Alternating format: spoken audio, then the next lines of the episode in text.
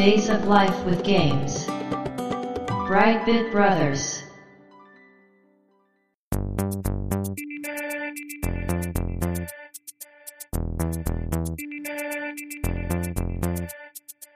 どうも、1P 川崎です。どうも、2P 長谷川です。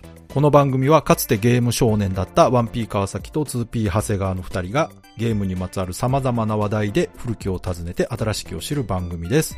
はい。ということで、ブライトビットブラザーズステージ176です。ありがとうございます。今回のテーマは、オンラインイベントフォースを振り返るはい。ということで、先日ね、9月の15日の金曜日に行いました、ブライトビットブラザーズ4回目のオンラインイベントですが、はい。こちらのですね、まあ、振り返り会をやろうはい。ということなんですが、これ実はもともとね、うん。思い出のゲーム音楽っていうので、うん。オンラインイベントで紹介したゲーム音楽を話そうみたいなこと言ってたんですが、まあそうなってしまいますと、うん。リクエストね、してくださった方以外うん。の方からするとちょっと内輪感があるかもしれないので、確かにね。はい。うん。今回はもう潔く、はい。この前のオンラインイベント楽しかったねということで、そうどういうことしたかとか、うん。というのを、まあレポートも兼ねてね、はい。話していきたいなと思います。うん。まずオープニングでね、どういうことやったかっていう話だけ先しておきますと、はい。今回はですね、イベントの1ヶ月前からちゃんと告知をしまして、はい。さらに時間があるということで、あらかじめね、皆さんの好きなゲーム音楽を1曲、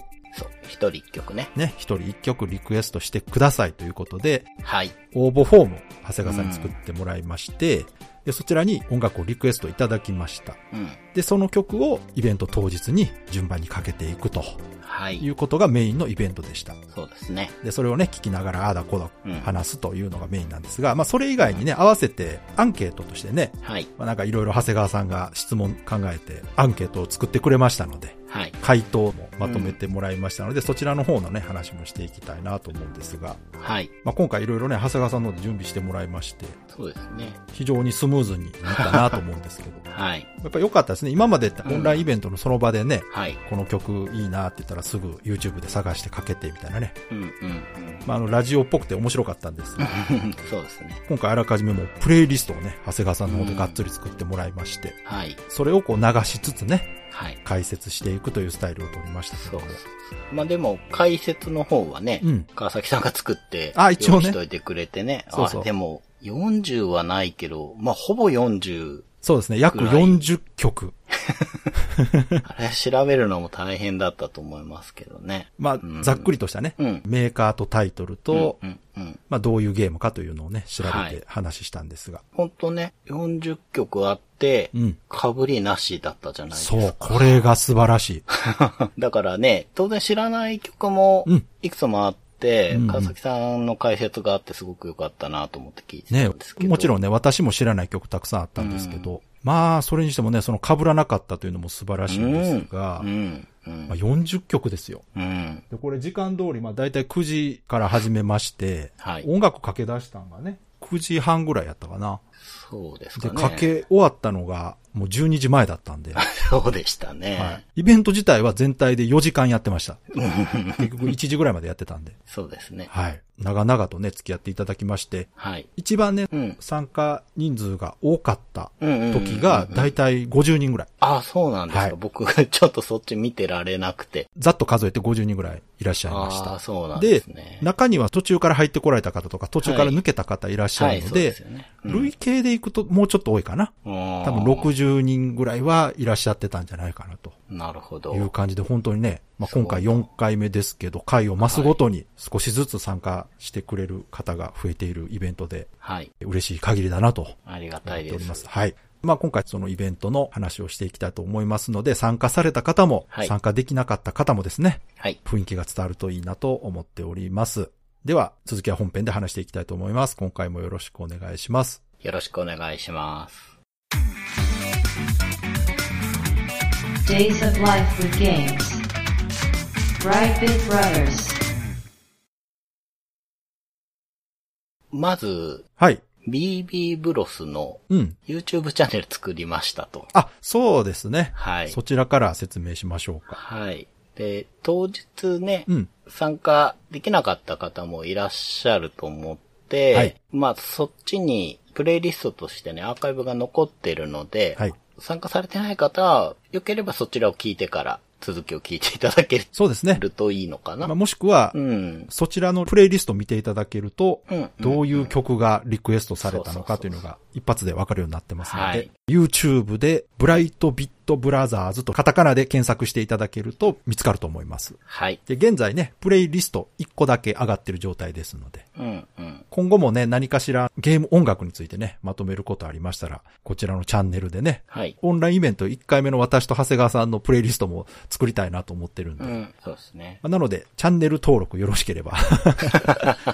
特にね、そんな頻繁に更新するとこではないんですが。ほぼ更新されないですけど、はいちょこちょこっとね、僕が動画ツールの使い方を覚えて面白がって入れ替えたりしてるので、まあ、たまに覗いてください。だからね、こちらのポッドキャストの中ではね、ゲーム音楽をかけることが難しいということですので、はい。本当は番組でかけたいんですが、その代わりにこの YouTube の方を見ていただければ、うん。今後はね、この音楽系のテーマも少しはやりやすくなるかなと、確かに。うん、うん思っておりますので、ぜひよろしくお願いします。はい。それでは、まず前半はですね、まあ、このオンラインイベントでリクエストいただいた曲、まあ、全部はね、紹介できないので、はい。数曲ピックアップして、うん。まあ、二人で話していこうかなと思っております。で、先ほどオープニングで言った通りですね、約40曲うん。ぐらいのリクエストいただきました。はい。厳密に言うと、38曲かなこのリスト見る限り。そうですね。はい、そうですね。で、この中の2曲は私と長谷川さんが1曲ずつ入ってますので、それを除くと約36曲うん。が皆さんからいただいたと。それでもすごいですね、36曲って。そうですよね。はい。かぶりなし。そうそう。我々はね、そのずらしに行けるけど、はい。他の36名の方は、そうほんと知らずにリクエストしてるだけなので、すごいなと。こちらイベント内でも話したんですが、はい。このリクエストいただいた曲をですね、ちょっと集計してジャンル別にうんうんうんうん分けたランキングというのをね、どんなもんかなというのを調べたんですよ。はい。で、まずね、ハード。ハード。どのハードが一番多かったか。はい。まあもう1位からいきますけど、お願いします。1位がファミコンです。うん、やっぱりね。はい。ファミリーコンピューターの曲が約8曲。そうですね。はい。でも2位もね、それほど負けてなくて、2位がスーパーファミコンでうん。6曲。うん。そして3位がプレイステーションで5曲と。はい。で、その次がセガサターン3曲。うん。で、ゲームボーイプレステ2アーケード PC エンジンが2曲。うん。うん。で、その他、細々と1曲ずつね、うん。いろんなジャンルでいただいております。まあそういう感じでね、これね、多分我々が番組の中でね、どうしてもファミコン 取り上げてるタイトルが多いというのがね、そうですね。うん。うん。あるのかなというのもあるんですが、まあ年代的にもね、そうですよね。やっぱりファミコン世代の方が多いんでしょうね、やっぱ。はい。で、続いてですね、はい。じゃあメーカー的には、うんうんうん。メーカーね。どこのメーカーがうん。多いのかな？まあ、もうこれあの、予想も何も、そりゃそうだという感じなんですが、はいメーカーで一番リクエストが多かったところは、コナミと。うん。やっぱり。はい。コナミが1位で6曲はい。リクエストいただきました。うんうん。そして2位がね、うん。セガです。うん。2位がセガで5曲。はい。そして3位が同率でハドソンとスクエア。うん。こちら4曲。うんうん。で、その他のメーカーたくさんね、ナムコ、エニックスとか、データイーストとか、たくさんメーカーがありまして、そちらの方もいただいてます。はい。これでね、コナミが1位に来るというのは、まあ、そりゃそうだなと。まあ、そうですね。ハードでファミコン、スーファミが多いよって言ったら、まあ、コナミそうですよね。来るなと。ううん。ん。でもそれを考えると、セガがすごいすごい頑張ってますようね。ん、うん。すごいですねね。やっぱりセガ音楽いいですからね。うん、うん。そう、アーケードでもいい曲多いですからね。そうですねハードはサターンで入ってましたけど。そして3位が同率ハドソンスクエアということでね、はいこちらもまあ名曲多いですから。そうですね。スクエアなんて、うちの番組じゃなかったらトップの可能性すごくあるんあじゃないりますねでしょう。か。あります、あります。はい。だから、個人的にはね、ナムコがもうちょっと頑張ってほしかったなと思うんですそうがなんですよね。ナムコってまあ、もしかしたら曲っていうよりは、ゲーム全体の印象が強いメーカーなのかもしれないですね。まあでもな、だから、対等とかナムコがね、もうちょっと上位来るかなと思ったんですが、うんやっぱこのあたりはアーケード世代だからかなという気もね、ちょっとしますねそうですうね。ん。ファミコンでのナムコの音楽ってやっぱそんなに印象ないかなもしかしうたら。ん、そうなんですよね。うんまあまあこんな感じなんですが、はい。続いてはですね、じゃあこのリクエストいただいた中から、まあピックアップしてという話なんですが、まずね、私と長谷川さんがそれぞれ一曲ずつね、はい。選んだ曲がありまして、はい。そちらの話していきましょうか。じゃあ長谷川さんからお願いします。そうですね。オープニングにかけさせていただいたんですそうですねけれども、はい僕が選んだのは、ストリートファイター02の桜のステージの曲をいいですね選びました。はい。まあ、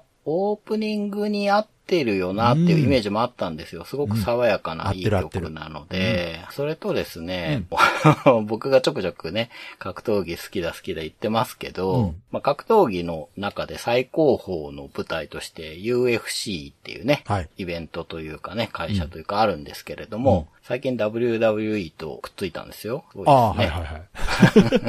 恐ろしいですけれども、ねそこに初めて参戦した日本人の女子選手がこの曲を使ったんです、入場。なるほど。うん。僕からすればもう、すごいことなんですよ。めちゃくちゃ好きな団体の、しかも日本人で参加するのがすごく難しい最高峰の団体のうん入場に、うん。もうすごく好きなカプコンの格闘ゲームのキャラクターの曲が流れるんですよ。なるほど。これはすごい驚きましたね。本当に予備知識なしに見てたんですよ。なるほど、なるほど。そうか、そうか。入場曲って何が使われるかわからないです。あの、選手によっては持ち曲を持ってるんですけど、うんうんうんそれが UFC に行っても使えるかどうかってまた違うんですよ。国内でやってるのとは権利関係でねそうそうそうそう。いや、だからすごく驚いたし、すごく嬉しかったですね。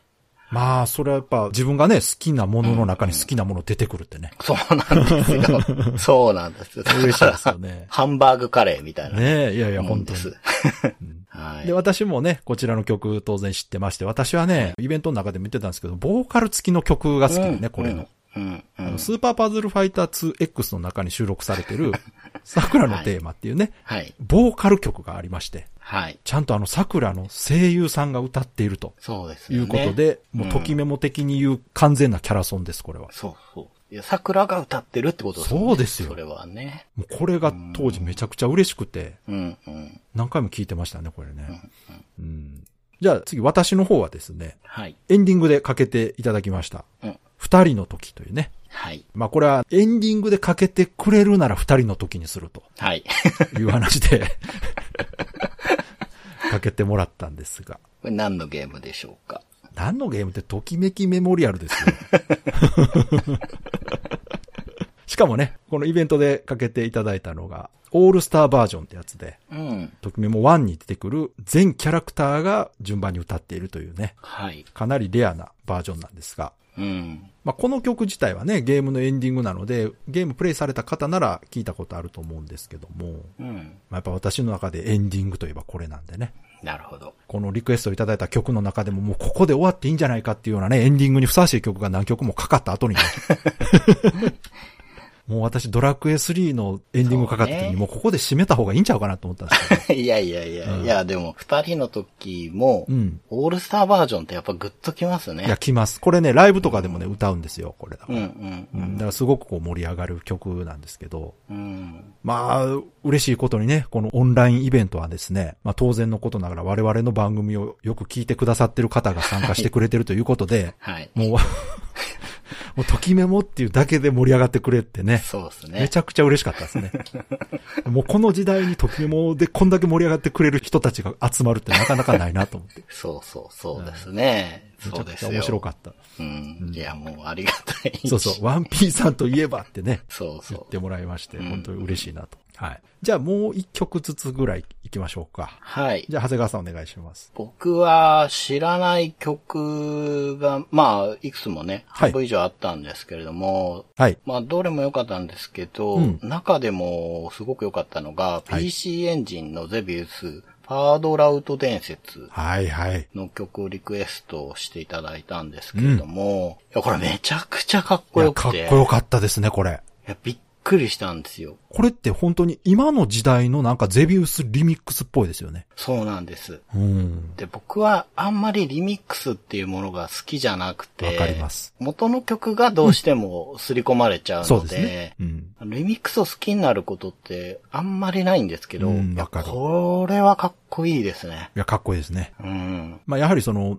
ナムコ自身がね、はい。アレンジしてるというのも当然あるんですけど、うんうんうん。すごくかっこよかったですね。いや、驚きました。うん。本当に驚いたし、うん。で、あの、リクエストをしていただいた時は、うん。全曲入ってるものだったのかな？はいはい。なったんですけど、そこからリクエストしていただいた部分だけ今うん。切り出してうんうん、動画にしてあげてあるんですけれども、まあ気に入った方はぜひ全曲聴いてみて、うん本当に期待を裏切らないかっこよさだし、そうですねそ。の動画を作るにあたってうん、ちょっといろいろ見てたんですけど、はいゲームとしてもかなり興味深くて遊んでみたくなりました。そうですね。これ私もね、PC エンジン好きと言いつつ知らなかったんですね、このタイトル。うん、うん、ううんん。で、もともとね、ゼビウスの音楽って、めちゃくちゃシンプルなんですよ。はい、はい。本当にこう、基本的な音がずーっと背景で鳴ってるだけみたいな感じなのでうんうんうん、これをどうリミックスするんだろうと思ったらね、うんもう見事に、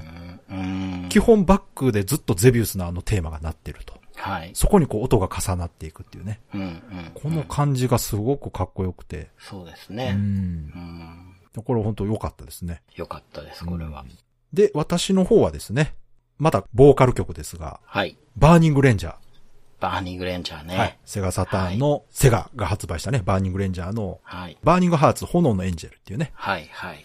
曲ですけど、こちら良かったですね、久々に聴いて。うん。当時もね、聴いてたんですけども、うん、うんめちゃくちゃかっこいい、やっぱ今聴いても。うん。歌われてるのが、三吉武信さんね。はい。皆さんご存知、セガのサウンドでありながら、はい日本一歌のうまいサラリーマンと、ねえ。はい、称されているね、方ですけども。めっちゃかっこいいもんなめちゃくちゃかっこいい。はい。当然ね、歌唱力もあるんですが、もう曲自体がすごくいい曲で、本当にそのままアニメのオープニングに使えそうなね。そうそう。うん本当90年代 OVA っぽいんですよ。うんかっこいいんだよな。で、このバーニングレンジャー自体が未来のうん。消防士というテーマでね、火災現場でキャラを操作してね、遊ぶアクションゲームなんですけど、はい。だから全体的にやっぱこうヒーローものテイストなんですよね、ゲームがね。うんなので曲も非常にその勢いのあるアップテンポな曲で、ちゃんとサビでね、バーニングレンジャーって言ってるところもいいんですよめちゃくちゃいいんですね、これね。聞いたことない方、ぜひね、この機会にはい。プレイリストの方にも入ってますので、聞いていただけたらなとはい思います。まあ、ということでね、たくさんリクエストいただいてね、全部紹介したいとこなんですが、もうそうですね読み上げてるだけでね、時間なくなっちゃいますので、うん。どんな曲がリクエストされていたのかと気になる方はですね、ぜひ YouTube チャンネルの方ご覧になってください。はい。聞いてみてください。そして今回ね、リクエストいただいた皆様ありがとうございました。ありがとうございました。また次回ありましたらよろしくお願いします。お願いします。Days of Life with Games.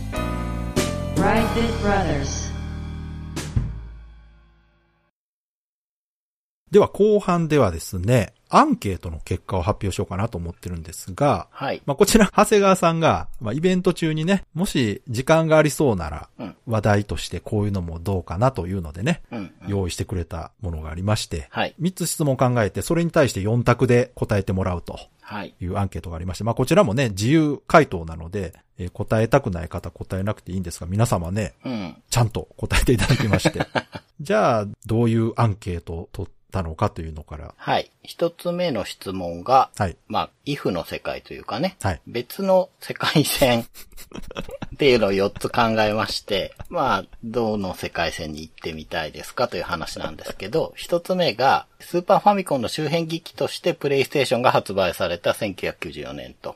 これはまあ、そういう風になるね、うん。可能性があった、本当にイフの世はい界な。んそうでです。けれども、うんうんうんで、二つ目はですね、まあ、これも可能性あったのかな予定通り天外魔境3が発売されて、PCFX が好スタートを切ると。うんで、その後エヴァンゲリオンとかね、うん90年代アニメのゲーム化とか、人気のギャルゲーがどんどん移植されて、うん PCFX が盛り上がってる1995年。ああ、夢の世界ですね。はい。三つ目はですね、なんと、セガサターンで FF7 とドラクエ7が発売されるということが決まりまして、当然爆売れ、ですね。セガが覇権を握る 1996年。いやー、すごい、夢の話ですね。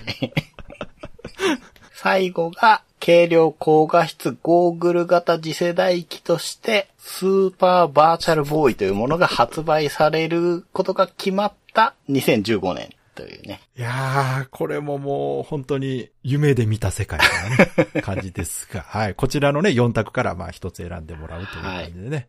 なんですが、これ結果どうなってるんでしょう、これ。これ、結果はですね、はいまず、どの世界線っていうことなんですけど、はい予想ついてる方も多いと思うんですが、うん皆さん、セガが覇権を握る1996年に行きたいと。はい。これが1位でしたね。はい。18票入りましてう。ん。2番目がうん、スーパーファミコンの周辺機器のプレステが発売されるそうね1994年。はいこれが8票。うん。で、残り2つはですね、うんどちらも5票でした。うん。PCFX の世界にも行きたいし、スーパーバーチャルボーイも見てみたいということでいやごすごくわかりやすい結果ですね。そうですね。うん。これはね、予想はついてたんですが、はい。序盤はもう本当に、本当に背が一強だったんですよ。わかります。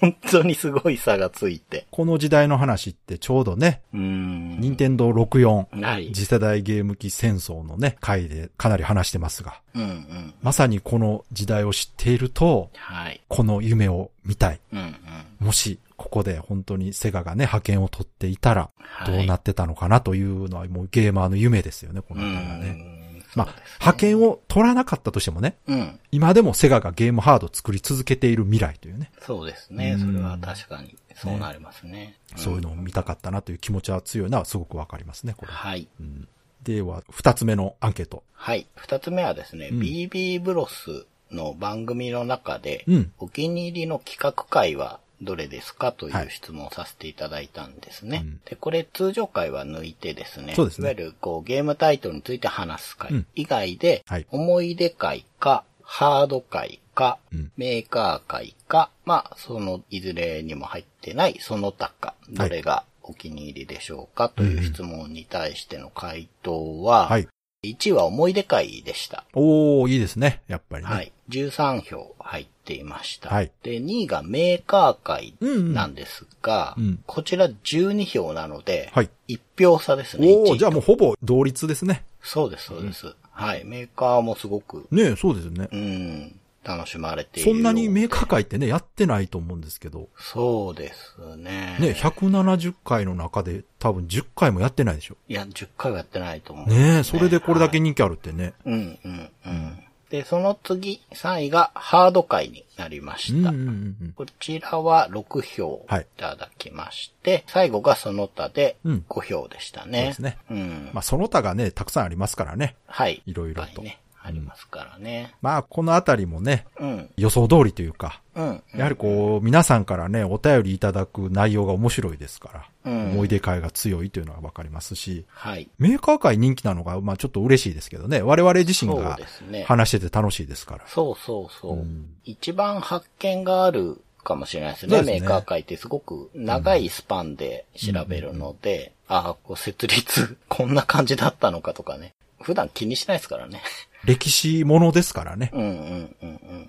最後の質問なんですけれども、これこそイベントのための質問でしかなくて、はいはいまあイベントに参加するときに、はい食べるアイスどれにしますかと。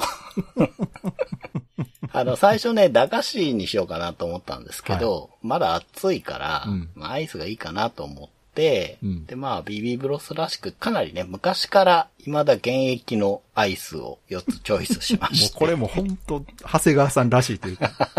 はい。まあ楽しんでくれた方もいたらいいなと思うんですが、はい4択がはい、森永ピノ、うん。ロッテ雪見大福、うんグリコのパピコ、うん。井村屋の小豆バーはい。だったんですけれども、1位はですね、はい森永のピノでした。でしょうね。はい。うん。19票ね、いやもうこれは私も絶対そうなると思ってたんですよ。ああ、そうですか。だって食べやすいもの一番。まあね、まあね、イベント用っていうところもね、加そうです点要因ですね、そうですこれはね。うん、うん、うん。手で持ってるやつとかだと溶けますからね。そうそう。確かに、そうですね。うん。そういう意味では苦戦するのはパピコだったのかもしれないですけど、パピコは6票でした。うんうん。で、同率で雪見大福も6票。はい。で、4位になってしまった井村屋の小豆バーですが、こちらも5票なので、うん本当にピノだけが群を抜いていたという、あとは皆さんどれもね、一緒ぐらいだったんですけど、うんうん。うん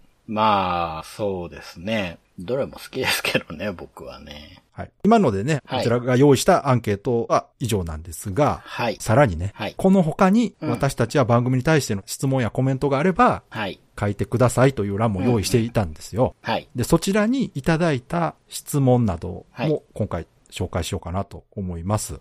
はい。まあ、半分以上はイベントの中でお答えしたんですけれども、はい。全部答えることができなかったので、はい今回のね、番組内で答えていこうかなと思うんですけど、はいまず竹尾さんからですね、はい。川崎さんと長谷川さんのアンケート回答結果も聞きたいですといただきまして、先ほどね、説明していたアンケートを我々が答えたらどれなんですかというね、はいそうですよね。答えてもらったんですわかりました我々も答える。はい。じゃあ行きましょう。まずはじゃあどの世界線から行きましょうか。はい。じゃあこれ私はやっぱりね、セガが覇権を握る96年かな、やっぱり。あー、なるほど。私は PC エンジン好きですけど、はい。FX は派遣は取れなかった。まあね。うん。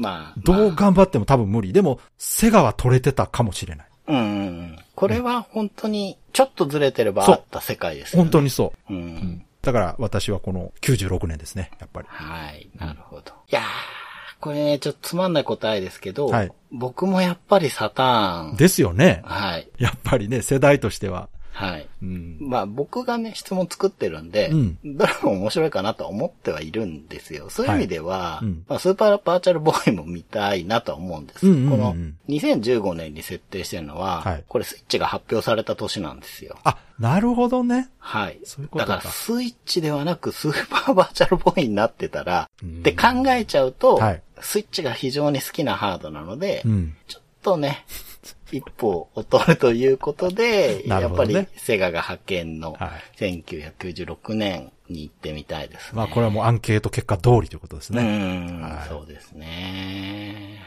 では次の、はい。ビビブロスのお気に入りの企画会話というはい、はい。アンケートですけど、これどうかな？うんこれ、あの、我々うん。側からすると、はい。どれもお気に入りなんですけどね、当然。それはそうです。それはそうですが。選ぶ？ってなると、私やっぱ思い出会かな、やっそう。いや、同じ。いや、だって、これは、ですよね。皆さんにもいただいて成り立ってるってことを考えると、やっぱ我々の力だけじゃこれ面白くできないんですよ。そう。もうお気に入りとしては本当皆さんからコメント、うん。お便りいただいてる、うん。思い出会、お便り会とかはもう、お気に入りですよ。です。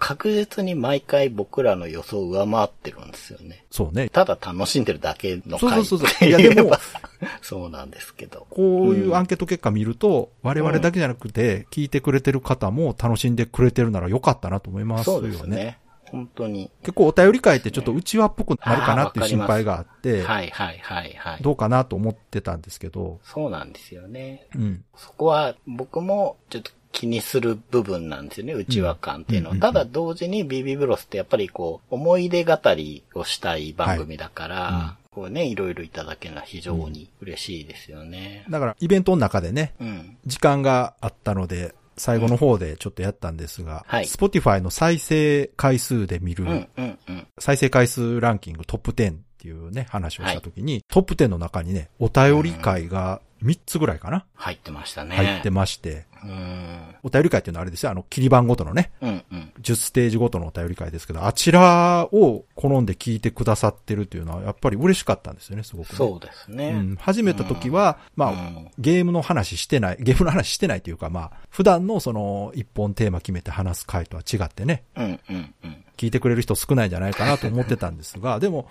やはり皆さんのね、お話が非常に面白いし、はい。それを聞いて共感できることもたくさんあると思うので、そうですね。そこを楽しんでいただけてるというのは嬉しかったですね。うんそうなんですよ。だから知らないゲームの回は、うん。まあ聞いていただけなくても仕方ないとか、まあはいそれでいいと思ってやってますけれども、うん思い出回を一通り聞いた中で、うん。なんか面白い思い出だからそこ聞きに行こうってこともあり得ると思うし。そうですね。そうなるともう本当に我々にとってはいいことしかないんですよね。そうで。す。はい。うん。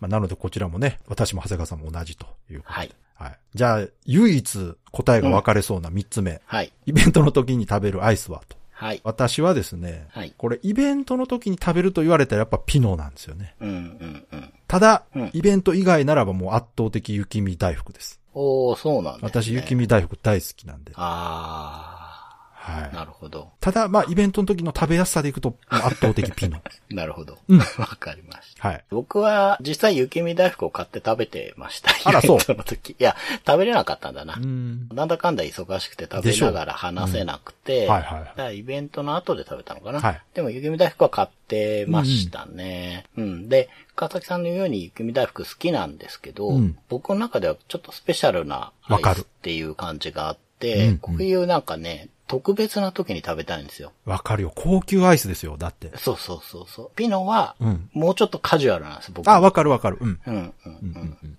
まあだから、駄菓子で言うとピノはポポロンみたいなもんですから。ああ、そうですねうん。うんいいやつなんですよ。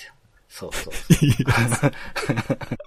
そう。いや、でも4つともね、僕は全部好きで。うん。まあね、そうですよ。うんどれも美味しいですけど。そう、あずきバーなんて、やけに食べたくなる時があるアイス筆頭ですね。あ今日はあずきバー。そう、ん定番中の定番ですよね。はい、うん。うん。まあ、僕としてはこのアンケート結果非常に面白かったです。そう。長谷川さんが楽しんでたね。うん。はい。はい。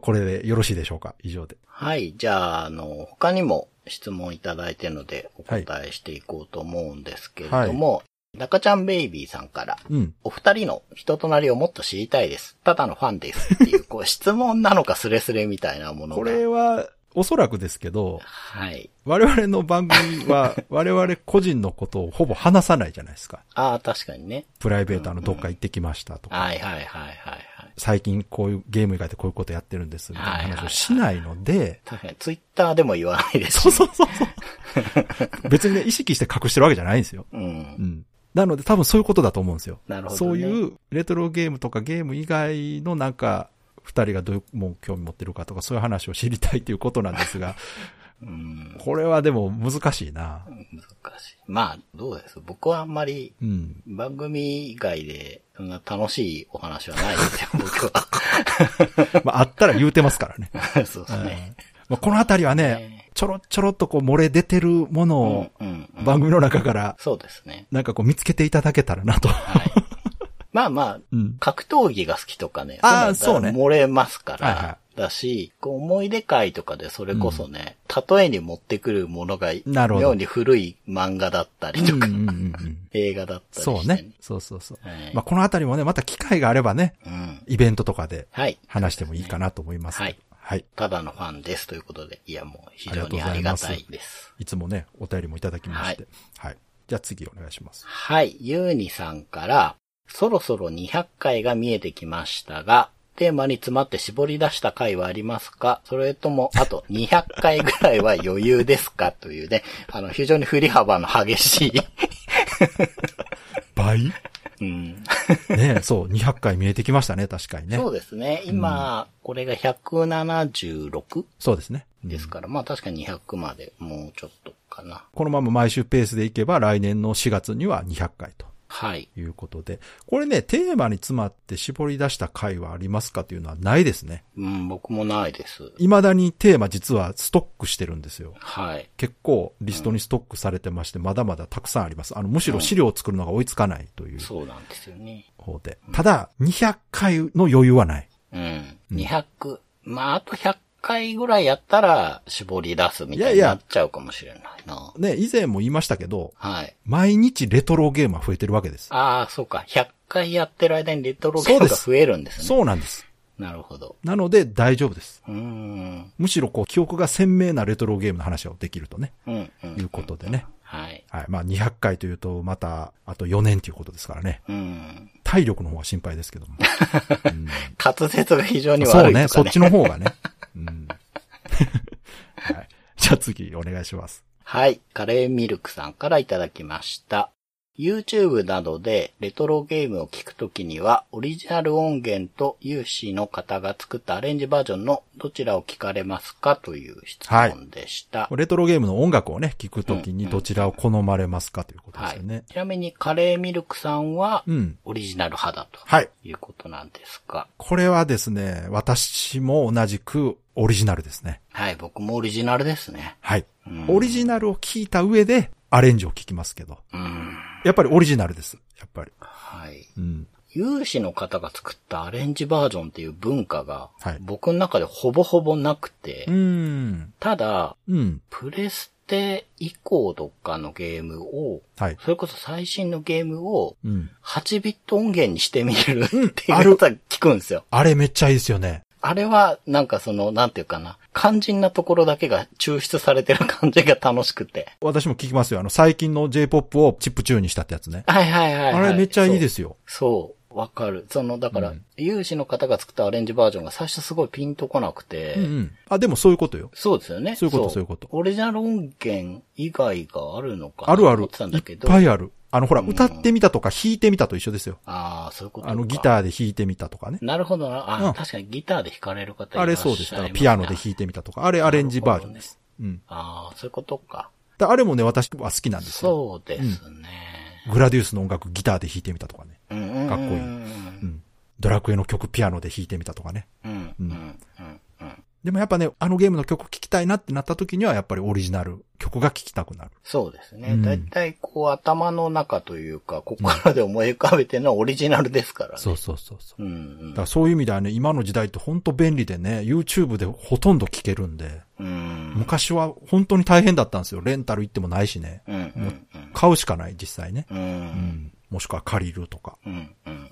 っていう感じかな。はい。はい。で、質問がね、まはいあこれ以外のものはだいたいイベントで答えたんですが、二、つだけはい。答えてないものがありまして。あそうなんですかうんはい。理由はですね、うん非常に面白そうなテーマだったので、うん。思い出会でお便り募集としてああ使いたい。我々の答えだけではちょっともったいないなという。そういうことね。メインテーマとして募集しようと。はい。うんいつになるかはわからないんですが、すねうん使わせていただきたいなということで、うん。それがですね、黒石さんからいただいた、うん。オンラインではなくローカルで集まって遊んだ思い出のソフトは何ですかというものうん、なるほどが。一つ。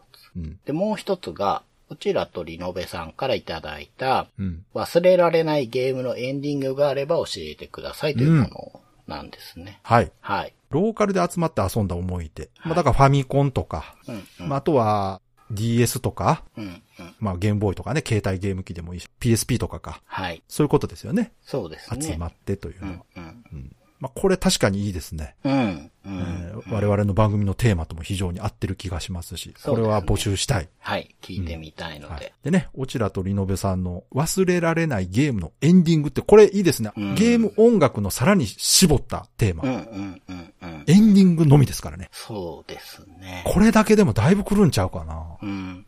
正直、うん。こうシステムとしては非常に苦戦したし、うん馴染まなかったけど、あのエンディング最高なんだよみたいなゲームもね、あってもおかしくないと思うんですよ。もうエンディングを思い出したらこの曲が鳴っているってう、いうんね。うん、うん、しかもこれ、もしね、うん。この回が実現できた場合は、YouTube チャンネルにリスト作れますね、またね。ああ、なるほど。うん。はい。いいですよ。エンディング集とか最高じゃないですかうん、。うん、うん。ね、これもいつかやりましょう。はい。はい。で、あと、二つだけはいはい。残ってまして、うんそちらを最後にちょっとこう雑談寄りで話していこうかなはいと思うんですけど、幸子さんからいただいたのが、は以前も話されていましたが、ここ最近やったゲームや、その中でも特に良かった作品について聞いてみたいですというもの。はい。それと、盆栽忍者さんからいただいたのが、最近どんなゲームを遊んでいるかと、今後どのゲームを楽しみにしているかを聞きたいですというものなんですね。あ、同じような感じの内容ですね。そうそうそう。なので、ちょっとまとめてね、なるほど。話していこうかなとそうですねが。まあ、このあたりもね、うん。我々の番組本当にこう、自分たちの近況、ほぼ話さないということで、はい。私、実はレトロゲームより最近のゲームの方が遊んでるんですが、うん。ゼルダクリアしたって言っただけで、最近のゲーム遊ぶんですかって言われるぐらい、あの、情報を出してないというのがキヤキンやるんですかって言われてました。言われたんで、むしろレトロゲームやってないですみたいなね、感じだったんですが。何回かね、やりましたよね、最近遊んでるゲームっていうので。そうですね。うん過去2回やったと思いますけれまあじゃあ、ども。こちらはいも、ちょっと軽くやっときましょうか。うん。はい。じゃあ、長谷川さんどうですか？最近。はい。最近遊んで印象に残ってるのが、うん。パラノマサイト。ああクエちょっと前じゃないの、そう、うん。ちょっと前のうんゲームですね。うん。うん。ホラーミステリアアドベンチャーゲームうんで、うんうん。いや、話題になってますね。うん、ちょうどね、うんこれ収録時点でやってる東京ゲームショウで、うん2023年のゲームの優秀作として撮、ってましたね。はい、うん。上がってましたうんうんねうん。でも本当に、本当に面白かっいや、すごく評価されてますね。た。はい。うん。うん。なんかこう派手に目立ってるわけじゃないけど、うん。遊んだ人がみんな非常に評価が高いタイ。トルなのは聞いてますね。はい。うん。メタな部分があっうんて、うんそこが面白いんですけど、うんなるほど。それを人に言っちゃうと、聞いた人は楽しめなくなるんですよ。楽しさは半分になっちゃう。ああ、だから話せないんや。そう。だから言えない。言うとしても、もう重大なネタバレがありますっていうことでなるほど、なるほど。やるので、まあそういう意味で言えないんですが、僕はかなり満足度が高くて、個人的には登場人物の年齢が割と高め。ああ、そう。はい。まあ女子高生も何人かいるんですけど、うんその上がね、未亡人だったり、うん。もう初老の刑事だったりとかで、うんうんうん最近のアドベンチャー、オカルトものってこう、探偵とかが主人公だとしてもなんか、高校生とか20代前半とかすごい若かったりするんですよあーなるほどねうんで、こちらはもうおじさんなので、なかなかこう、共感しづらくなってきちゃう。神宮寺三郎ですらもう、そう、年ね、下。我々よりだいぶ年下ですからね。うんそう、そういう意味で、パラノマサイトは、最近のゲームにしては、年齢層がバラエティに飛んでるし、舞台は昭和ですしね。うんな、もう面白かったな、という感じ。あれはでもドット絵のゲームをやってるって言ってたじゃないですか、最近。ああ、やってますわ。どれだろう。まあ、少し前にはグッドバイワールドっていうのもやってたんですけど。それじゃなくて、ほら、あの、あ、シーオブスターズ。そうそうそうそう。はいはいはい。で、シーオブスターズは、まだ、もう序盤も序盤なんですあけど。、そうなんやまだ途中なんですね。はい。で、ただこの、サボタージュスタジオっていううん、カナダだったかな、はいはい。の、インディーゲームスタジオが作ったんですけど、これの前に、メッセンジャーっていうゲームを作っていて、うん忍者流剣伝みたいなやつなんですけど、それがね、すごく出来が良かったんですよ。うんで、このシオブスターズも、クラウドファンディングでお金集めたりしてたから、うん情報はかなり2、3年前から出てて、やっと今年の夏に出てきたので、ちょっと触りましたけど、うんかなり面白いと思います。すごく今話題になってますよね。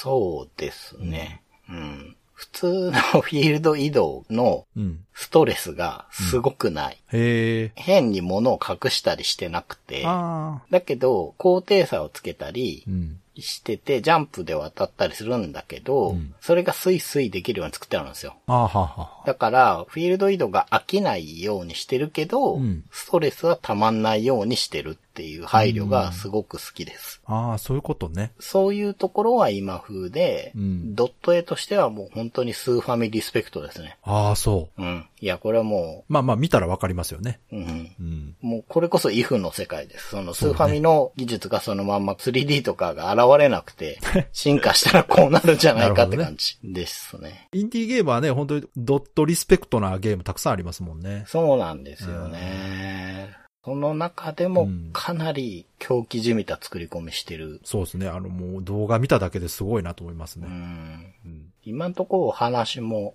まあいいなっていう、うんうんうんその、すごく王道に感じます。ね、このあたりは、多分他のゲーム系ポッドキャストで話されるんじゃないですかね、多分。きっとそうだと思いますね。ねうん。残念ながら我々はレトロゲーム専門なんでね。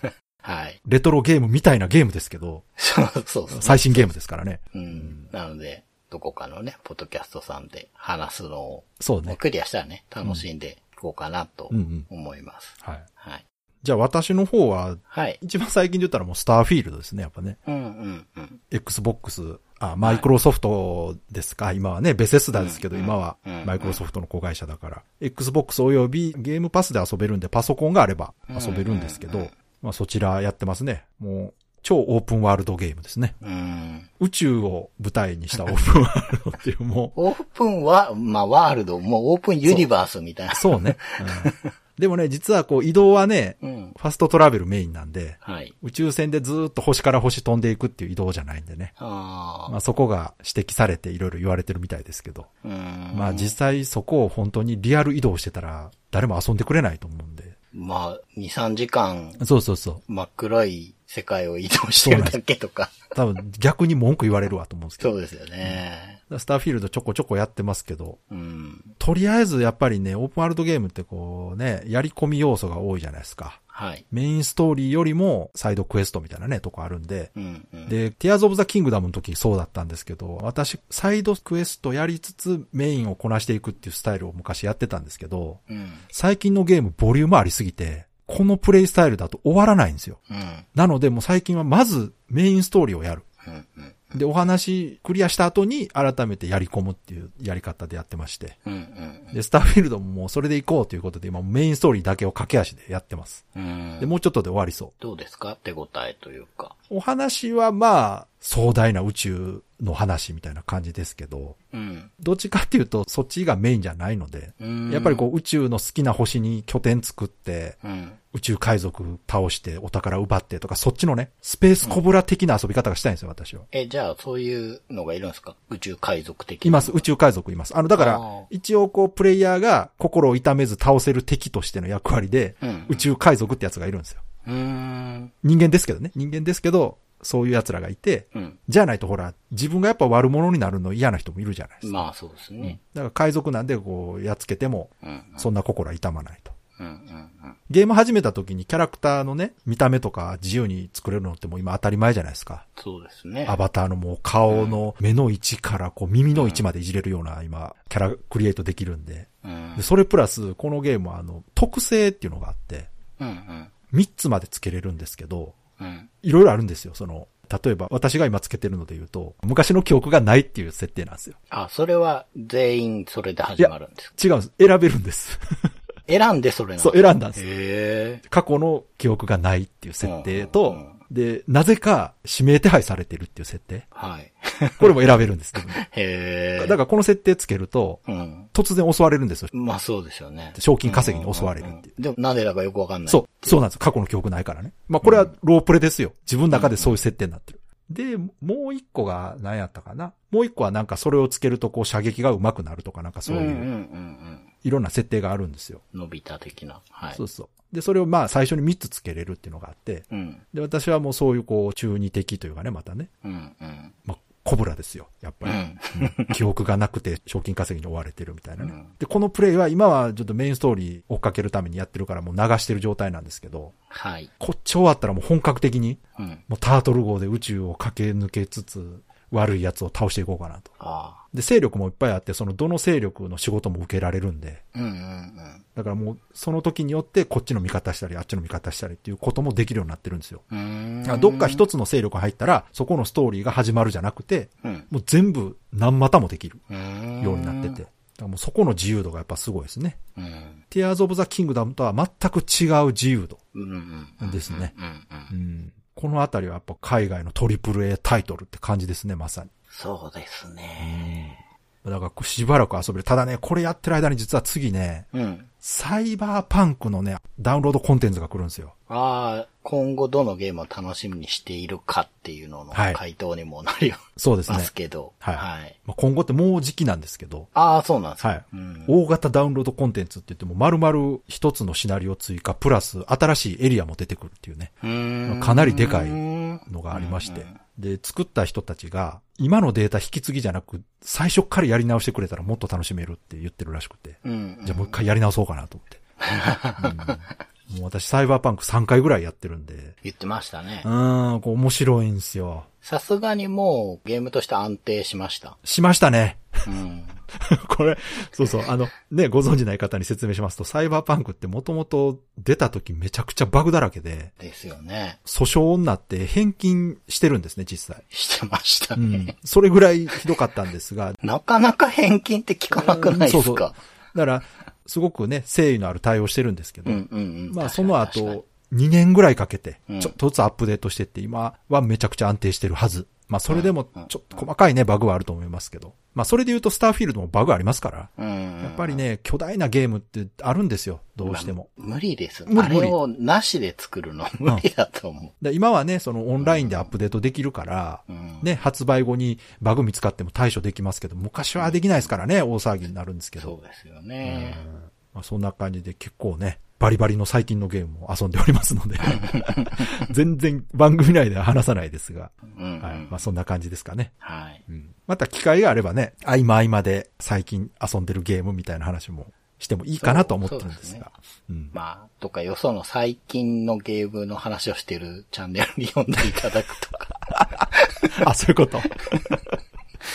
あ、そうそう。うん僕がちょっと楽しみにしてるゲームも、ああ、どうぞちょっ。と名前出したいんですけど、これ川崎さんも知ってると思うんですけど、うん恐怖の世界っていう、ホラー、アドベンチャーはいはいあ ?RPG のって言ってるけど、海外の人が作ったもう伊藤淳二大好きなそう。リスペクトのやつね。そう。あれのローカライズ版が出る。るんですよね。そう、出るんですよ。うんはいはいはい10月だったかな。いや、あれはすごいな、確かあれ楽しみにしてるんですよね。に。ね、あれ、うん。結構前ですよね、発売されたのね。うんそうなんですよ。うんうん、そうそうそで、今回やっと日本語版が出るとう。うんい。うことでね。どうなるかなと。いやー、作者の方嬉しいんじゃないですか？やっぱり。そうですよね。ねそうそうそう。日本で出るのは絶対嬉しい。ねえ、思いますよね。確実に伊藤淳二リスペクトですから、もう間違いないですからね。うん。知らない人見たら、だって、判権者か思いますよね、あれね。うーん。まあ、下地はクトゥルフなんだと思うんですけど、うん。まあ、あれが楽しみにしてて、あと、うんファミコンで出てた影って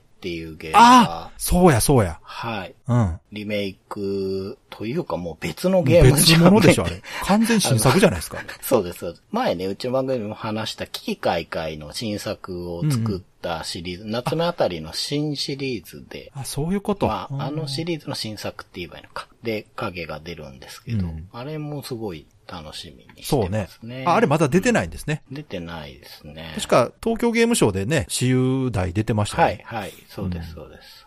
あれ、楽しみ。だそういう意味では、レトロゲームっぽい新作も、小城雄三さんの会社で作ってるメガドライブカセットの新作。そう、意味がわからないですよね。今の時代に、メガドライブのカセット？そうです。うん。あれは、そうですね。あの、普通にオンラインで買えるとか、スイッチに出たりしたら、まあ、購入しようかなと思ってますけど、シューティング苦手なんで、そんなに追ってないんですけど、まあ、動画見た感じめちゃくちゃかっこよかったですよいや、。すごいですよね。あの、うん。もう最近、そのインディーとかなんかは、昔の 2D ゲームリスペクトなものが多くて、うん。パッと見新作なのか、昔の作品なのか、わからないんじゃないですかね、知らないとねそう。わからないし、わからないし、わざわざメガドラのカートリッジに入れたりするじゃないですか。あれがもう、こだわりですよね。そうですよね。いや、でもいいですよね。その、はい。新しいゲームも出れば、うん昔のアーカイブというかね、移植がまだまだたくさん出ますから、うん、うん。アイレムコレクションやったっけ？はい。アイレムコレクションも出ます。ねあのあたりもねはい楽しみですよね東亜プランもスマホでいや、すごいよ。過去作いっぱい出す東亜プラン復活するって、すごい時代になってきたなと思って。もう、わからん。何が出てきても、お どんない世界線やねんと思いますよね、本当本当ですよね。いや、すごい。うん。だからまだまだね、レトロゲームは熱いなという感じしますけど。はい。まあ、という感じでね、今回のイベントについては以上となりますけども、はい。またね、次回5回かな、第5回もね、どこかのタイミングではい。やりたいなと思っておりますので、はい。またその際には皆様参加していただけたら嬉しいなと思っております。はい。よろしくお願いします。よろしくお願いします。Days of Life with Games. Brightbit Brothers. では、そろそろエンディングなんですけども、はい。今回はね、うん。特別会といううんか、うん。いつもとは違いますので、はい。まあ、レトロゲームプレイレポートはお休みとはい。いうことにさせていただきます。はい。では、いつもの告知をお願いします。はい。ブライトビットブラザーズでは番組に対するご意見ご感想、あなたのゲームの思い出やゲームにまつわるエピソードなどお便りお待ちしています。ホームページ右側のメールフォームや番組の X アカウントへの DM などでお送りください。ポストの場合は、ハッシュタグ BB ブロス、BB がアルファベット、ブロスがカタカナをつけていただけると見つけやすくて助かります。よかったら番組 X アカウントをフォローしてください。よろしくお願いします。よろしくお願いします。ということで今回はオンラインイベントフォースを振り返るということでね。まあ非常に内輪感のある内容にはなりましたけれども、はい。参加していただいた方はね、うん。楽しかったなと思っていただければいいですし、参加されなかった方、できなかった方に関してはね、はい。どういうイベントだったかという内容が伝わればいいなと思ってるんですが、はい。まあ、とりあえずですね、最初にも言いましたけれども、リクエストいただいたゲームのね、曲のプレイリストの方をね、はい。YouTube の方にアップしておりますので、はい。そちらの方聞いていただけるとね、非常うにん。楽しいですし、知らない曲もね、たくさんあると思いますので、はい。これだけね、バラエティに富んだリストはあんまりないんじゃないかなと。本当に一人一曲ずつ選んでいただいてますからう、ん。うん。はい。見るだけでも楽しいと思いますので、はい。はい。よろしくお願いします。よろしくお願いします。それとですね、はい。同時期にうん、僕の方で BB ブロスのうん。シールをね、作あって、あの、突発的にやったやつね。はい。で、作ったはいいけどどうしようかなということで、私も知りませんでしたからね、これね。プレゼンうん。トをしたんですけれども、その、プレゼントもですね、はい送る先とかね、聞かなきゃいけないので、はい注意事項を書いたメールフォームを作ったんですけど、うんうんそこでもいろいろコメントいただきまして、そう。はいね、長谷川さんがまとめてくれたんで、うん読みましたけど、本当励ましのお便りとかね、はい。温かい内容でもう感動しましたね、読んでて。はい。うん。シール作ってよかったなっていう。そう。突然でびっくりしましたけど。はい。えまあ、その中でちょっと一つだけすごく長くいただいたコメントがね、うん。まあ、誰だかわかんないんですよ。その、あ、そうか。ハンドルネームというか、そういうのはうん。求めなかったんです。住所とそれが紐づいちゃうのはまずいと思うああ、のでな、るほど。誰だかわからない。はいはい。どなたかはわからないんじゃあもうですが。書いた人だけがわかる。そうそうそうそうそう、僕に対する要望っていうのが来てまして。ほう。あ、そんなんありましたか？はい。押し付けで大変申し訳ありませんが、はい。以前覚えられないとおっしゃられたゲイングランド、カッコメガドライブは一度プレイしていただきたいです。ギャルズパニック等のちまちまと没頭する作業、プラス、うん。特に設定は語らないものの、複数の魅力的なディフォルメキャラを使い分ける戦略性の高いシステムは、長谷川さんにバッチリ刺さる作品なのではないかと、ずっと思っておりました。ほちなみに自分は刺された一人です。う。なるほど。対応機種も豊富にありますし、よろしければぜひお願いいたしますという要望をいごいですね、それ。ただいて、このうん。例題としてギャルズパニックが上がってくるのは、なるほどね。なかなかすごいなという。じゃあぜひどこかでプレイして、そうなんですレトロゲームプレイレポートの方で。はい、やってみたいなと思ったので、はい。レポートになるか、まあ一本として取りああ、上げるか。なるほど、そうか。ただ本当にうん。評価の高いゲームだっていうふうには思っているので、うん。まあこれをね、はじめはい本当にいろんなご意見いただきまして、はいそうです。ねもう基本的には番組に対する励ましだっいやー、たり、本当ありがたいですよ。うんどういう経緯で聞き始めたかとかね、そういうのもあったので、ねはい、非常にありがたいです。はい楽しかったです。ありがとうございました。ね、まあ、もうじき今年ね、あと数ヶ月で終わりですが、はまあ、来年になったらうん4周年ということになりますのでね、またその時のタイミングででもオンラインイベントができたらなとはい。思っておりますので、はい。何度も言いますけども、またその時はね、うん参加していただけたらなと思います。では今回はこの辺で終わっておきましょうかね。はい。それでは今回も最後まで聞いていただいてありがとうございました。ありがとうございました。